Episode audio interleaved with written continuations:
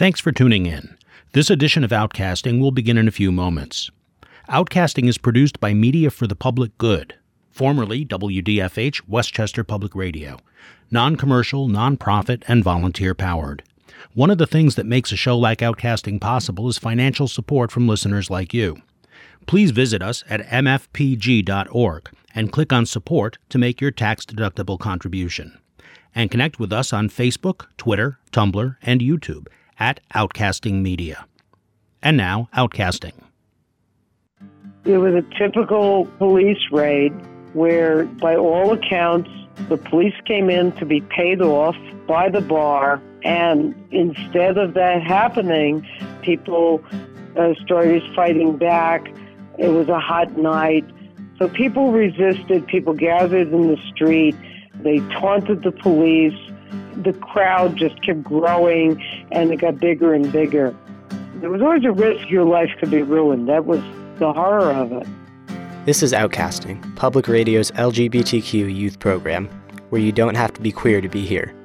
Outcasting is a production of Media for the Public Good, a listener supported independent producer based in New York online at outcastingmedia.org. Hi, I'm Dhruv. On this edition of Outcasting, Outcaster Sarah talks with Karla Jay about the Stonewall Uprising, a series of riots at a New York City gay bar in June 1969. The uprising is widely seen as marking a turning point in gay activism. Karla is a longtime activist and author. She was involved in the second wave of feminism and was the first female chair of the Gay Liberation Front. She is also a retired distinguished professor of queer studies and women's studies at Pace University in New York City. This is part one of a two part interview. Karla, thanks for joining us. Oh, my pleasure to be here. Give us a sense of what life was like for gay people during the 1950s and the 1960s. The experience varied for gay men, lesbians, bisexuals, and transgendered people from region to region and um, different races and ethnicities. But I think that for a lot of people, the experience was being alone and uh, living in kind of silence and isolation. I think that the commonality for most people was being afraid to speak of one's sexuality, having difficulty finding other people like oneself, often thinking that one was the only person to be queer and often many people experienced shame, isolation, feelings of depression and suicide, and had a very not great experience being gay, although there were some pre-Stonewall groups like the Daughters of Bilitis and Mattachine. So there were some political groups for people who lived in places like Washington, D.C., or Philadelphia, or San Francisco, and a little bit in New York. Uh, but that really wasn't for most gay and lesbian people. How common was it for people to be open about their sexuality in those days? I, I think that people were really fearful. I mean, there were some people who were out, but I think that it was really the exception rather than the rule. And every reason not to be out if you were out, you could uh, lose your job. You could be fired. You, if you had children, you could lose your children because by definition you were an unfit parent. If you lived at home and people found out they could tell your parents and you'd be thrown out, you would be expelled from universities. So all manner of terrible things could happen to you if people found out that you were gay, you probably would lose your apartment or home. I think that people were out selectively. I think people told their friends, they told some relatives, they probably were more likely to tell a sibling than a parent, and people probably knew. As always, I think other people always knew before you told people. But I think that people were quite cautious about telling people that they were gay or lesbian or and certainly people didn't use the word trans back then or bisexual. People just didn't say that. We New Yorkers tend to focus on activism on the East Coast, but it was certainly happening in other places as well for decades before Stonewall. Gay men and lesbians were working to increase society's acceptance of queer people. The Mattachine Society for Gay Men and the Daughters of Bilitis for lesbians were the best known early homophile organizations. Talk to us about the early homophile movement and how it developed. The homophile movement arose in part out of World War II and there was a feeling among gay men who developed Mattachine that they had served their country honorably, and then many of them were discharged dishonorably when the war ended. In the 1950s, during the Red Scare, many people who worked for the government either lost their jobs or they were afraid they would lose their jobs because they were homosexually oriented. And so uh, groups like Mattachine sprang up to counteract this homophobia in society. And the Daughters of Bilitis started in San Francisco. And part of all of these groups had a social function to let others know that we existed. What did these organizations actually do to try to make life better for gay people? They had demonstrations, for example, at the Liberty Bell in Philadelphia every year on the 4th of July, in which they demonstrated their um, call for civil rights. But one of the things that really differentiated them from later groups was the Mattachine Society had a dress code at such demonstrations, and women were supposed to wear skirts or dresses and men were supposed to wear suits and ties. And the idea behind this was to show that we were just like everyone else, that we ate with a knife and fork, but we were different in bed. And that was sort of their philosophy to have us accepted by heterosexual society. And that was the thrust of the early homophile movement. Some of the issues that groups like Mattachine and the Daughters of Bilitis were aiming to solve concerned the fact that homosexuality was seen as a mental disorder. Tell us about that. They often cooperated with psychiatrists and psychologists in the hopes that some of the more liberal psychologists would do studies that would prove that people who were gay or lesbian were not ill because one of the common diagnoses in the 1950s was that homosexuality was a mental disorder. And certainly it was in the psychiatric manual as a mental disorder. And some uh, frontal lobotomies, which means the removal of the front part of the brain, that was done probably more on lesbians than gay men, but gay men probably suffered more from something like shock treatment to cause them to have an aversion to images of other gay men. That sounds like something you'd see in a horror movie. Some of that's still going on, but it's much less accepted now because most people today don't think of homosexuality as a mental illness that has to be cured. In the 50s and 60s and earlier, it was difficult for gay people to even exist. But these activists were doing more than merely existing. They were announcing their existence, or they were trying to. There must have been additional challenges. You could not be listed anywhere. We didn't have the internet. So the way that people often found out about things was through a phone book. And the phone companies would not accept a listing like gay, lesbian, bisexual. Moreover, even though the New York Times had used the word homosexual as early as 1926, they were not going to accept an ad for a gay and lesbian organization, nor would any magazine accept such an ad, including probably left wing magazines like the Village Voice. So, unless you went around sticking flyers on telephone posts there was very little way to get the word out. Even after Stonewall, part of the challenge for us was to reach other people like ourselves in a society which didn't even allow us to um, say who we were. I mean, Oscar Wilde and Lord Bosie, his lover, they called it the love that dare not speak its name, and that's exactly what it was. I mean, you just couldn't even say the word. Looking at those restrictions through the lens of our experience today is sort of shocking. Dealing with these challenges must have put a lot of stress on the organizations, making it almost inevitable that differences in approach would arise.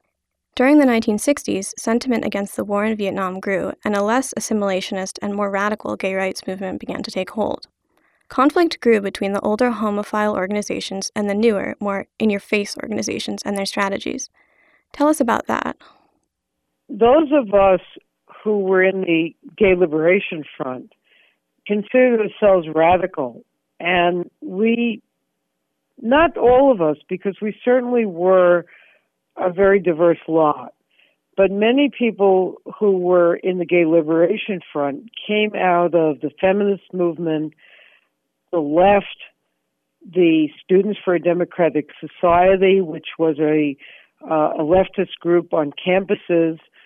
Some people had been part of the Venceremos Brigade, which had gone to Cuba to help people cut sugarcane and so they were supportive of the Cuban Revolution. There was really a diversity of opinions. The war in Vietnam was widely opposed by young people, in part because there was a draft.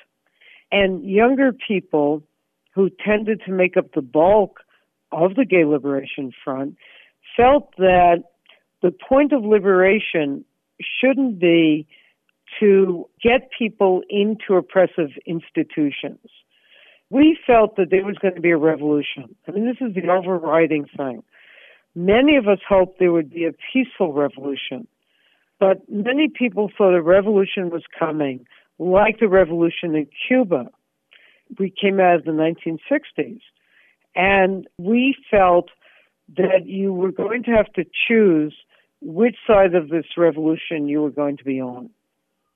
Given these rising internal tensions, it's no wonder that there was an explosion of sorts Stonewall. Can you tell us about the historical importance of this uprising? What's significant about the Stonewall uprising is not the fact that patrons of the bar fought back.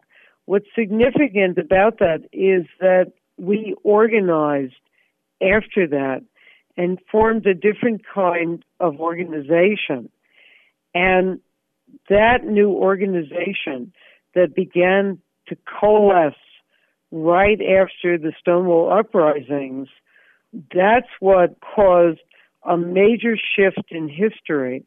And the fact that we remembered that uprising in an annual march, and which is still commemorated today, that's a significant shift in history right there. And it was coming in a way that was absolutely inevitable on the backs of the women's movement, the civil rights movement. There were uprisings and, and struggles of Puerto Ricans in New York. And, you know, in the context of this, people have to remember that there was resistance by gay men and lesbians as early as the 1930s. And there were other raids in Los Angeles, um, San Francisco. Um, there were raids around the country that we probably don't even know about, where small bars were were busted. So the historical shift here really has to do with what happened in the wake of this event at the Stonewall Inn, and the fact that people decided to organize and not break with Mattachine. Because what happened after the Stonewall Uprising was a sign was put in the window where Mattachine put up a sign that said, you know, I don't have the exact words in front of me, but they said, people go home and be peaceful. And this was not what people were going to do at that moment in history. You were involved in the second wave of feminism. Were women able to make themselves heard in both assimilationist and more radical groups? There were very few women in Mattachine. There were some women in the men's group, like Barbara Gittings, who worked quite closely with the men. But the women worked separately in their own group, in the Daughters of Bilitis. And so the way that the women dealt with that is that they formed their own group. In the Gay Liberation Front, the women were definitely a minority. And there were difficulties around being a woman. We often had difficulty being heard in a large group in a, in a room. We were meeting in a church basement without a microphone, without Robert's Rules of Order, in a kind of uh, chaotic scene. There often were problems for women to be seen and heard. This is Outcasting, Public Radio's LGBTQ youth program, produced by Media for the Public Good in New York, online at outcastingmedia.org. On this edition, Outcaster Sarah is talking with Karla Jay about the Stonewall Uprising, a series of riots at a New York City gay bar in June 1969. The uprising is widely seen as marking a turning point in gay activism. Karla is a longtime activist and author, she was involved in the second wave of feminism and was the first female chair of the Gay Liberation Front. She is also a retired distinguished professor of queer studies and women's studies at Pace University in New York City. This is part one of a two part interview. It's hard to imagine today, but back then it was difficult for gay men and lesbians to even find a place where they could dance together. People danced at Stonewall, but it wasn't legal, and when the bar was raided, the lights came on and everyone had to stop. What did people do instead, particularly women?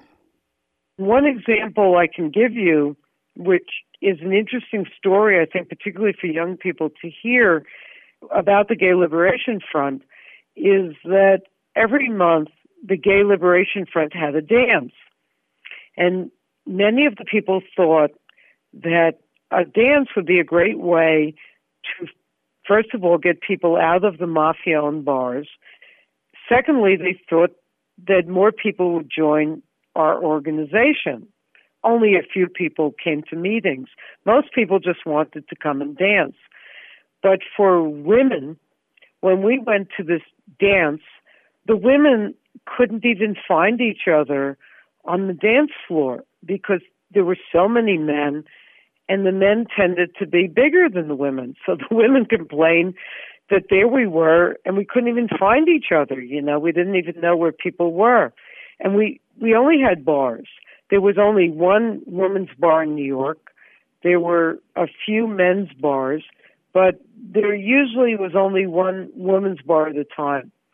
So we told the men that we wanted our own space. We wanted our dance.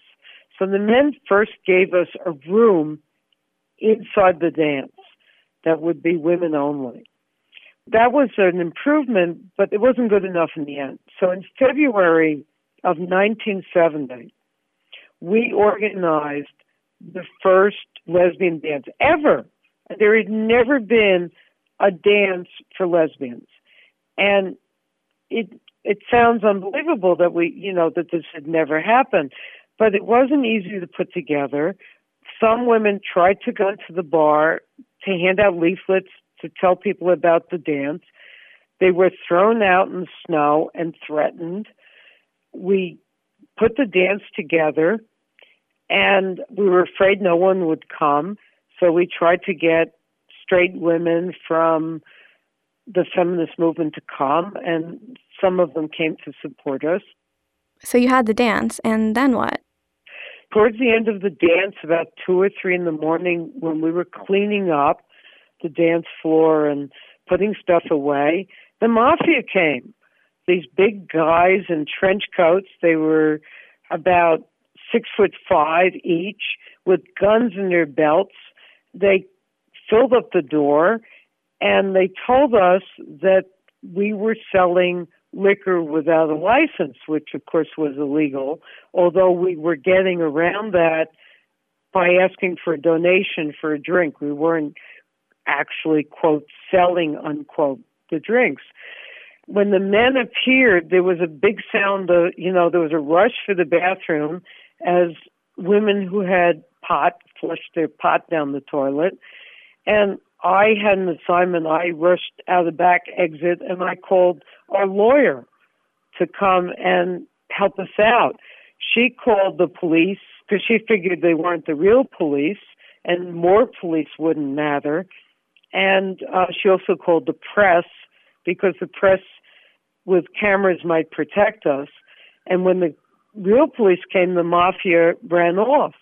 But by that time, some of the women had been beaten up. So this gives you an example both of what it was like to be a woman back then in the Gay Liberation Front and also what it was like to try to do something like that for the first time. It really wasn't pretty, you know, to just try to have a dance. I, I don't know if this even, you know, can make sense to somebody of your generation that we couldn't dance, you know. We couldn't dance in the bars either, really it was illegal for women to dance together and for men to dance together. So in the bars they had like a buzzer. And when the police came in, they'd push a buzzer or something, and these lights would go on in the bar, and you were supposed to either stop dancing, or if it was a mixed bar, you were supposed to switch partners and grab someone of the opposite sex so you wouldn't be arrested. I don't know if you can picture this. I can try to imagine it. So, for me to kind of answer your question, in some ways, yes, it was difficult to be a woman, but we had so many problems staying alive back then. It, it was like the guys weren't the biggest problem. Yeah, I can understand that.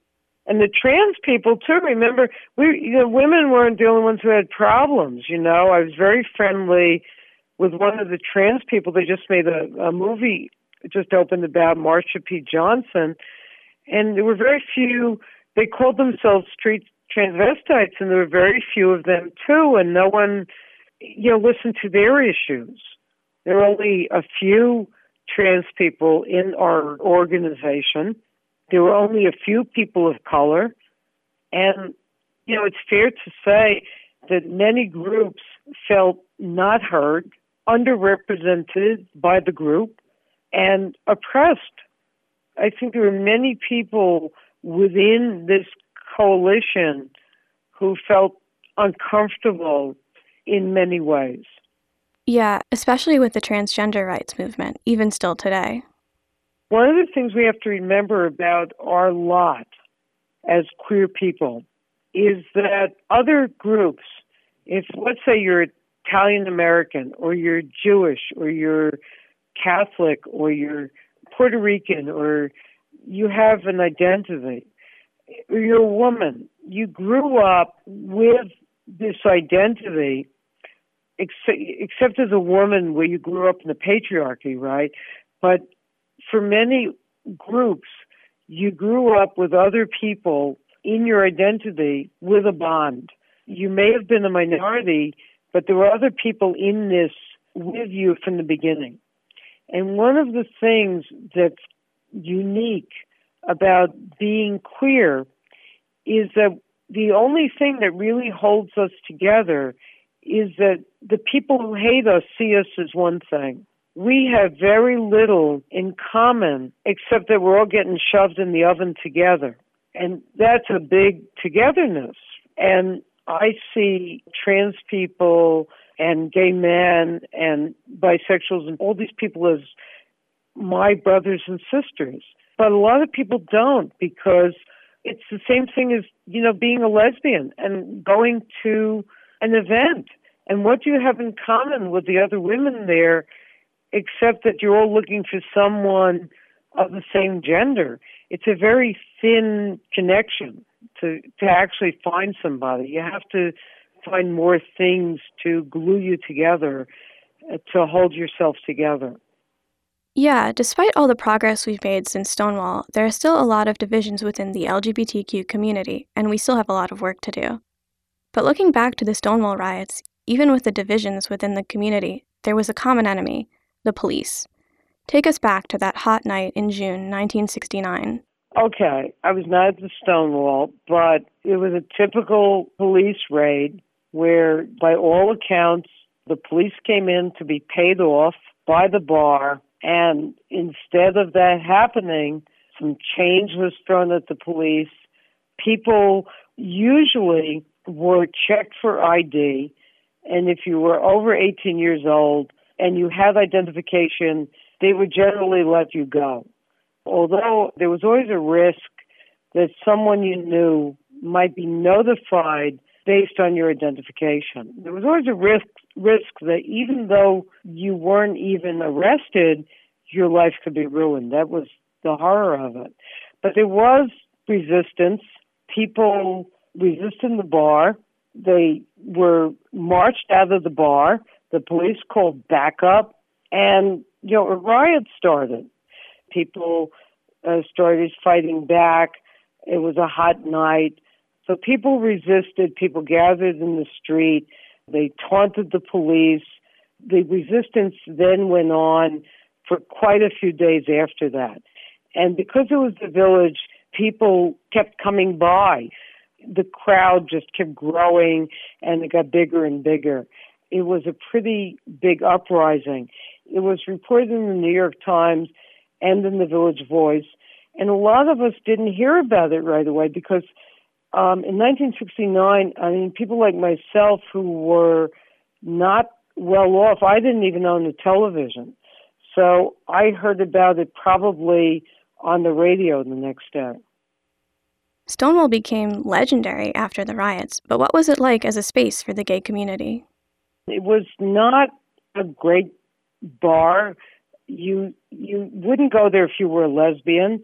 It was the kind of bar that was primarily for what we called street people, as young people, people who kind of hung out in the street. Bars were not very mixed socially by class or, or by race.